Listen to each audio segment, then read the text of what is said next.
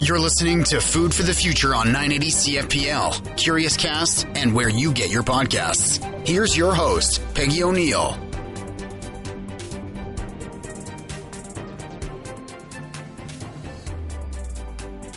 I'm Peggy O'Neill, host of Food for the Future, a weekly podcast that brings the humanities to today's food dialogue by showcasing everyday people trying to make a difference. This show is part of the Back to the Future series.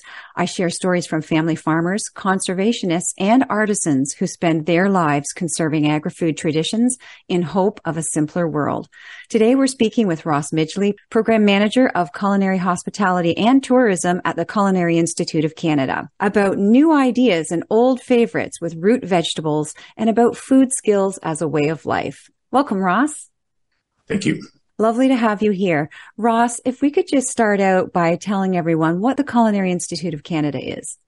So we are a, uh, a competency-based, uh, industry-driven school that's connected to Holland College, which is post-secondary institute here in Prince Edward Island. We began in 1983. Uh, we have about 180 students, two-year diploma program uh, in culinary arts. It's based on sort of classical uh, cooking techniques, as well as you know uh, understanding different rotations, uh, classes in butchery, classes in you know uh, salad and garde preparations, classes in baking and pastry arts. Our graduates really sort of uh, they'll go directly out into food industry at all levels, uh, restaurants, you know, sort of more industrial cooking or wherever there's a need for culinary artists, this is where our students uh, kind of get to. That's so exciting to have the Culinary Institute of Canada. And you had said it's competency based. So that means graduates really have a skill set. And I think that, that focus that you mentioned is really important when you master those skills, you're really in a position for that artistry, right? You want to know, well, what can I do with pastry? What can I do with uh, vegetables or meats or what have you? So you've been talking about culinary artists and we do hear the term culinary art. You're an insider as a culinary artist. What does this mean to you? So, I mean, it's really a, a, broad basket to dump things into. And what I mean by that is the art side is sort of easy to understand that, you know, as, as humans, uh, whether we're at home or we're, we're in a restaurant, uh, wherever we are, we employ all of our senses when, when we eat and when we encounter food. And sort of the jumping off point or the first sense that gets employed is visual, you know, so we look at a, a plate and how it's laid out and, and there is a tremendous amount of creativity uh, at all levels of food service that, that work on that presentation side. I think that's part of what goes into this basket of culinary art. But I think for me, having uh, practiced this art for a long, long time, it has as much to do with a, a commitment to a, a, craft. I mean, there's an artisanal way about food, and that artistry or that that the artisanal connection is about practicing the craft over and over and over again. You know, an artist, uh, whether they're a visual artist or a musical artist or a culinary artist, what all of those humans are doing is committing to a way of life, to something that has existed uh, sort of since forever. And I think that's very true as a culinary artist. So we spend time here at the at the institute linking where food has come from and uh, you know how cultures enjoy food around the world. And there, there is a, a real artisanal walk wherever you are at whatever level of food service that is connected to a past. And i think making that link makes it possible to develop something that is is beautiful to look at beautiful to enjoy but has as much to do with sort of paying homage to where it's come from Wonderful. As you were speaking, I felt I was in an art gallery uh, taking in uh, a masterpiece because it's the same. It's it's a comment on the human experience but Very it's much through so. food that that's an option for expression, either as the creator or as the consumer. I just think it's a beautiful part of life. Well, I'm so glad you joined us on the show, Ross, is that, um, you're a master and we're learning so much from you talking about your craft. So transitioning now to a small dimension of the craft, it's, uh, fall colder weather's coming and we're starting to think of hearty foods, warm foods. And this includes root vegetables. So when I was thinking about the show, there's certain things that we think of all the time and they get all sorts of glory, but the root vegetable, um, you know, is uh, a staple, but often overlooked. What are some of the unique features of a root vegetable or, and what are they? Well, I mean, I think root vegetables are the workhorses of, uh, you know, of, of our diet. And this is truly uh, in in very many places of the world. Um, if you if you think of anything that, that grows, typically they grow under the ground or, or very very close to the ground. So it would include you know certainly potatoes and carrots and things like that that are that are under the soil, squashes, turnips, those sorts of things are all reasonably affordable. And there's no question that uh, our, our food prices continue to to skyrocket. But these these wonderful root vegetables uh, also offer up really truly their their whole self. You can basically consume squash in its entirety or a potato. There might be a little bit of skin or a bit of peel that has to come off. But otherwise, they are they are there for us to use in their entirety at a reasonably good price and they take other flavors incredibly well and other techniques. You know, they're uh, they're porous. They uh, can be broken down in all sorts of variety of, of, heat methods, and you know, boiled and pureed or roasted, and that will bring out different characteristics. But it can all be used. I think that makes them kind of unique. Yeah, very generally affordable. Generally. Um, yeah, wide variety of uses, hardy, and um, readily available because there's lots of varieties that grow well in Canada. What are some varieties of root vegetables that really do well here? Well, I mean, I'm talking to you from Prince Edward Island, so certainly the potato. Um, I I am a huge fan of uh, of squash and and uh, turnip, whether it's a you know a Swede or a rutabaga. They're they're basically the same thing. I think that Canada probably is as good a growing region as anywhere in the world for these uh, for these root vegetables. Very interesting. And you can get so into them. Like you can start to really become interested. And this is part of this artistry, either in the creation or the consumption. The intensity of tasting the difference between them is very, very sensual perceptual. So really, really interesting. So what I'd love to know now is what is some of your favorite nostalgic ways to prepare root vegetables? So first of all, I came from my my parents were both uh, physicians, and uh, my mom had four kids. There were four of us. She hated cooking absolutely, which is so unusual for a chef to come from that kind of a household. But uh, my mom had a few things that happened all the time every year. So we've just come through uh, Thanksgiving weekend uh, here. And when my mom was around, one of the things that I remember, she made this turnip dish and really, what it was, it was a rutabaga that she was using, which I don't know that she ever would have known the word, and it doesn't matter. but off came the peel. It would get diced up. She would boil, you know, large diced turnip in water with salt, then kind of strain it out with a potato masher, would just kind of give it a, a good crush up. She would add apple sauce, a little bit of breadcrumbs, a pinch of cinnamon, some grated Parmesan cheese. I'm just, this is by memory. I don't really have it down and one or two cooked eggs. And then the whole thing would be baked as a, you know, a nice gratin, uh, maybe with a little bit more cheese on top and then served alongside a, a turkey or other, you know, other items on our harvest table. And to this day, I still, I still pull that one out and try to make it like my mom made. Um, it changes every single year, which is one of the brilliant things of art in general, but particularly culinary art, that it will always be a little bit different, but certainly evocative of memory and, and those certain things. That's exactly what, what nostalgia is. Yes, for sure. What's one of the most creative ways that you have seen root vegetables transformed?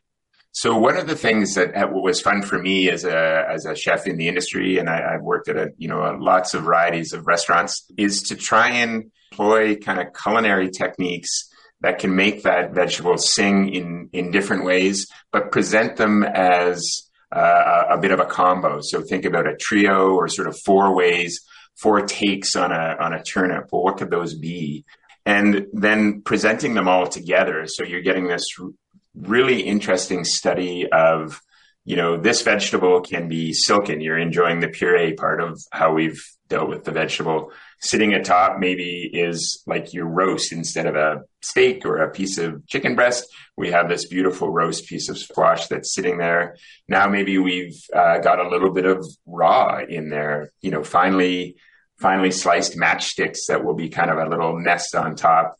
I think that that really opens people's minds to the creative kind of possibilities behind some of those lowly veggies. So I love that. I love the idea of doing a you know a, tr- a trio or more uh, with the same with the same vegetable. Very interesting. I, I I would never have thought of taking the same single thing and serving it as a dish as you've just described. What we really are paying attention to is the experience and the taste and also the story of that root vegetable. Yes. And so it is an artistic experience, like the painting, like the music, whatever. And how exciting that we have people in Canada, such as yourselves and all the students at the Culinary Institute of Canada, dreaming up these things and working this craft so that we get to have this experience and this conversation. So after the break, we'll discuss the importance of culinary traditions with Ross Midgley from the Culinary Institute of Canada. This is Food for the Future, and I'm your host, Peggy O'Neill. Welcome back to Food for the Future on 980 CFPL, Curiouscast, and where you get your podcasts.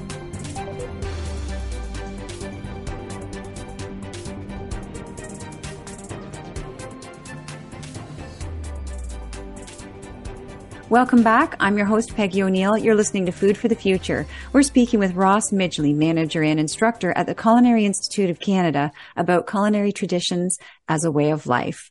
Ross, you've dedicated your life clearly to culinary artistry. When did you know that you wanted to create with food?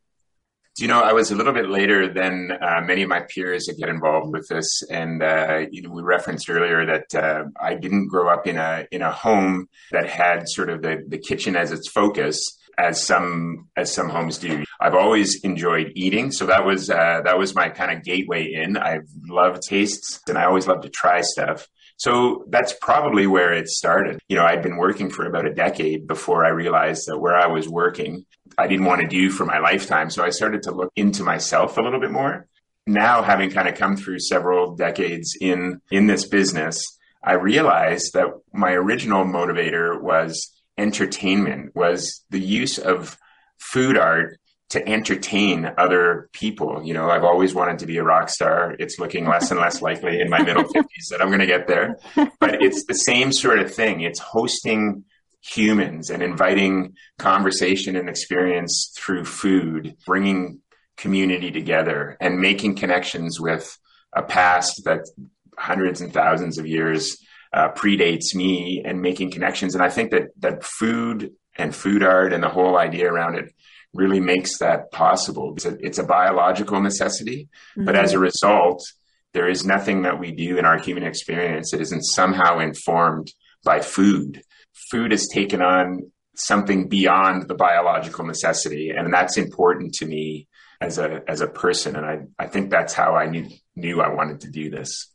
Wonderful. And, you know, um, you'll be the rock star of root vegetables always to me, Ross. and I'm sure many other things, but we've only been talking about root vegetables. This show's part of the Back to the Future series, and we discuss traditions in agri food. And I'd love to know from your perspective, Ross, why should we all embrace and seek out culinary arts in our lives? You know, as we're talking, we all, we all eat and there are so many uh, parts of our of our world and always have been uh, that affect that that the whole food chain. So um, if you're going to be eating, then I think that there's opportunities to to learn about um, how how we can become better at feeding ourselves and can pull in all sorts of other parts of human expression and challenges that we all face together. Now, let's put it back to the, the humans, to all of us, to figure out how can we plot a course through this challenge that can give us still delicious things to eat, that can embrace, you know, artistry from the past and a connection to our heritage, that can also be achieved in, you know, whatever construct a certain person has on their on their eating. And I think the way to do that effectively is to become more informed about food and its production and certainly don't need to get involved in in the food industry for this to be important to to anyone. I think. Mm-hmm. And and what you just suggested is um, just so interesting. We all have our own entrance point. That's whether whether we want to focus on nutrition, whether we want to focus on um, traditional ways of growing food, whether we want to be the next innovator of the next thing that's going to improve the food system, that we have our own entrance point to, and based on our time and values and this human unique expression in culinary arts, whatever our entrance point is. And I think that that's wonderful. And so we bring the humanities to today's food dialogue, and you've just given us some really good reasons um, how we all fit into that. The show is called Food for the Future future, what can we all do right now using culinary arts to improve the quality of our own lives and to find a brighter way forward together? Well, I think because it is a biological necessity all around the globe, regardless of uh, you know upbringing or culture, one of the greatest uh, things that that food, as a result of that, uh, enables us to do is to learn about other cultures. I mean, truly, uh, aside from the entertainment aspect, I have always been really um, interested in how other people live their lives. And when we have an opportunity to uh, to break bread, certainly physically with a with another culture or new people, um, it's a great way to learn. But even inside the way that we may prepare food just for our families, can be great uh, springboards for discussion about our global multicultural world because we all eat. I think that food is a uh, is a great sort of entrance point, regardless of where we might be on that spectrum, to begin talking about bigger issues. You know, human issues. You know, in the wine world, they use uh, terroir, which is what what grows in your backyard. What is what is here. And here is going to be different if you're in Prince Edward Island, Canada, than it would be if you're from Oman or if you're from, you know, a mountainous region in China or you're from a fishing village in Japan.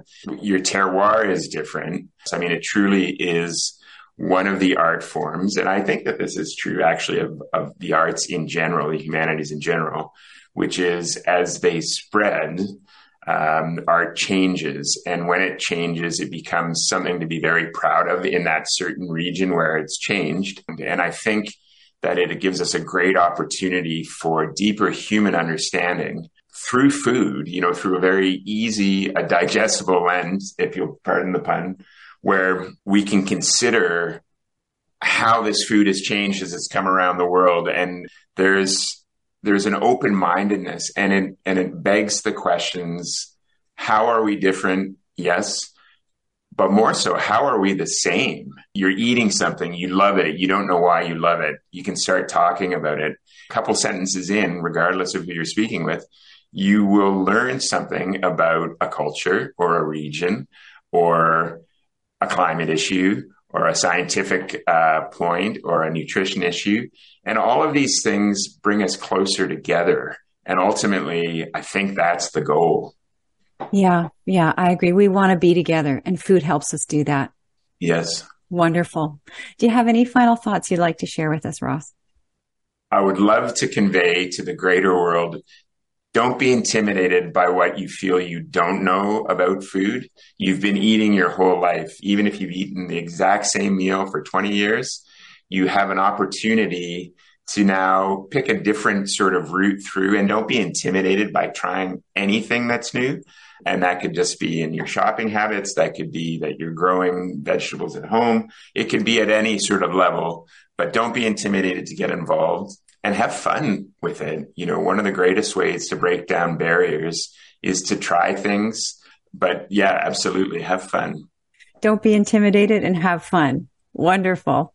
Thank you so much, Ross, for sharing your expertise and really for all that you do to help our next generation of culinary artists continue to dream. Absolutely. I'm so inspired. So thank you for being here. My absolute pleasure.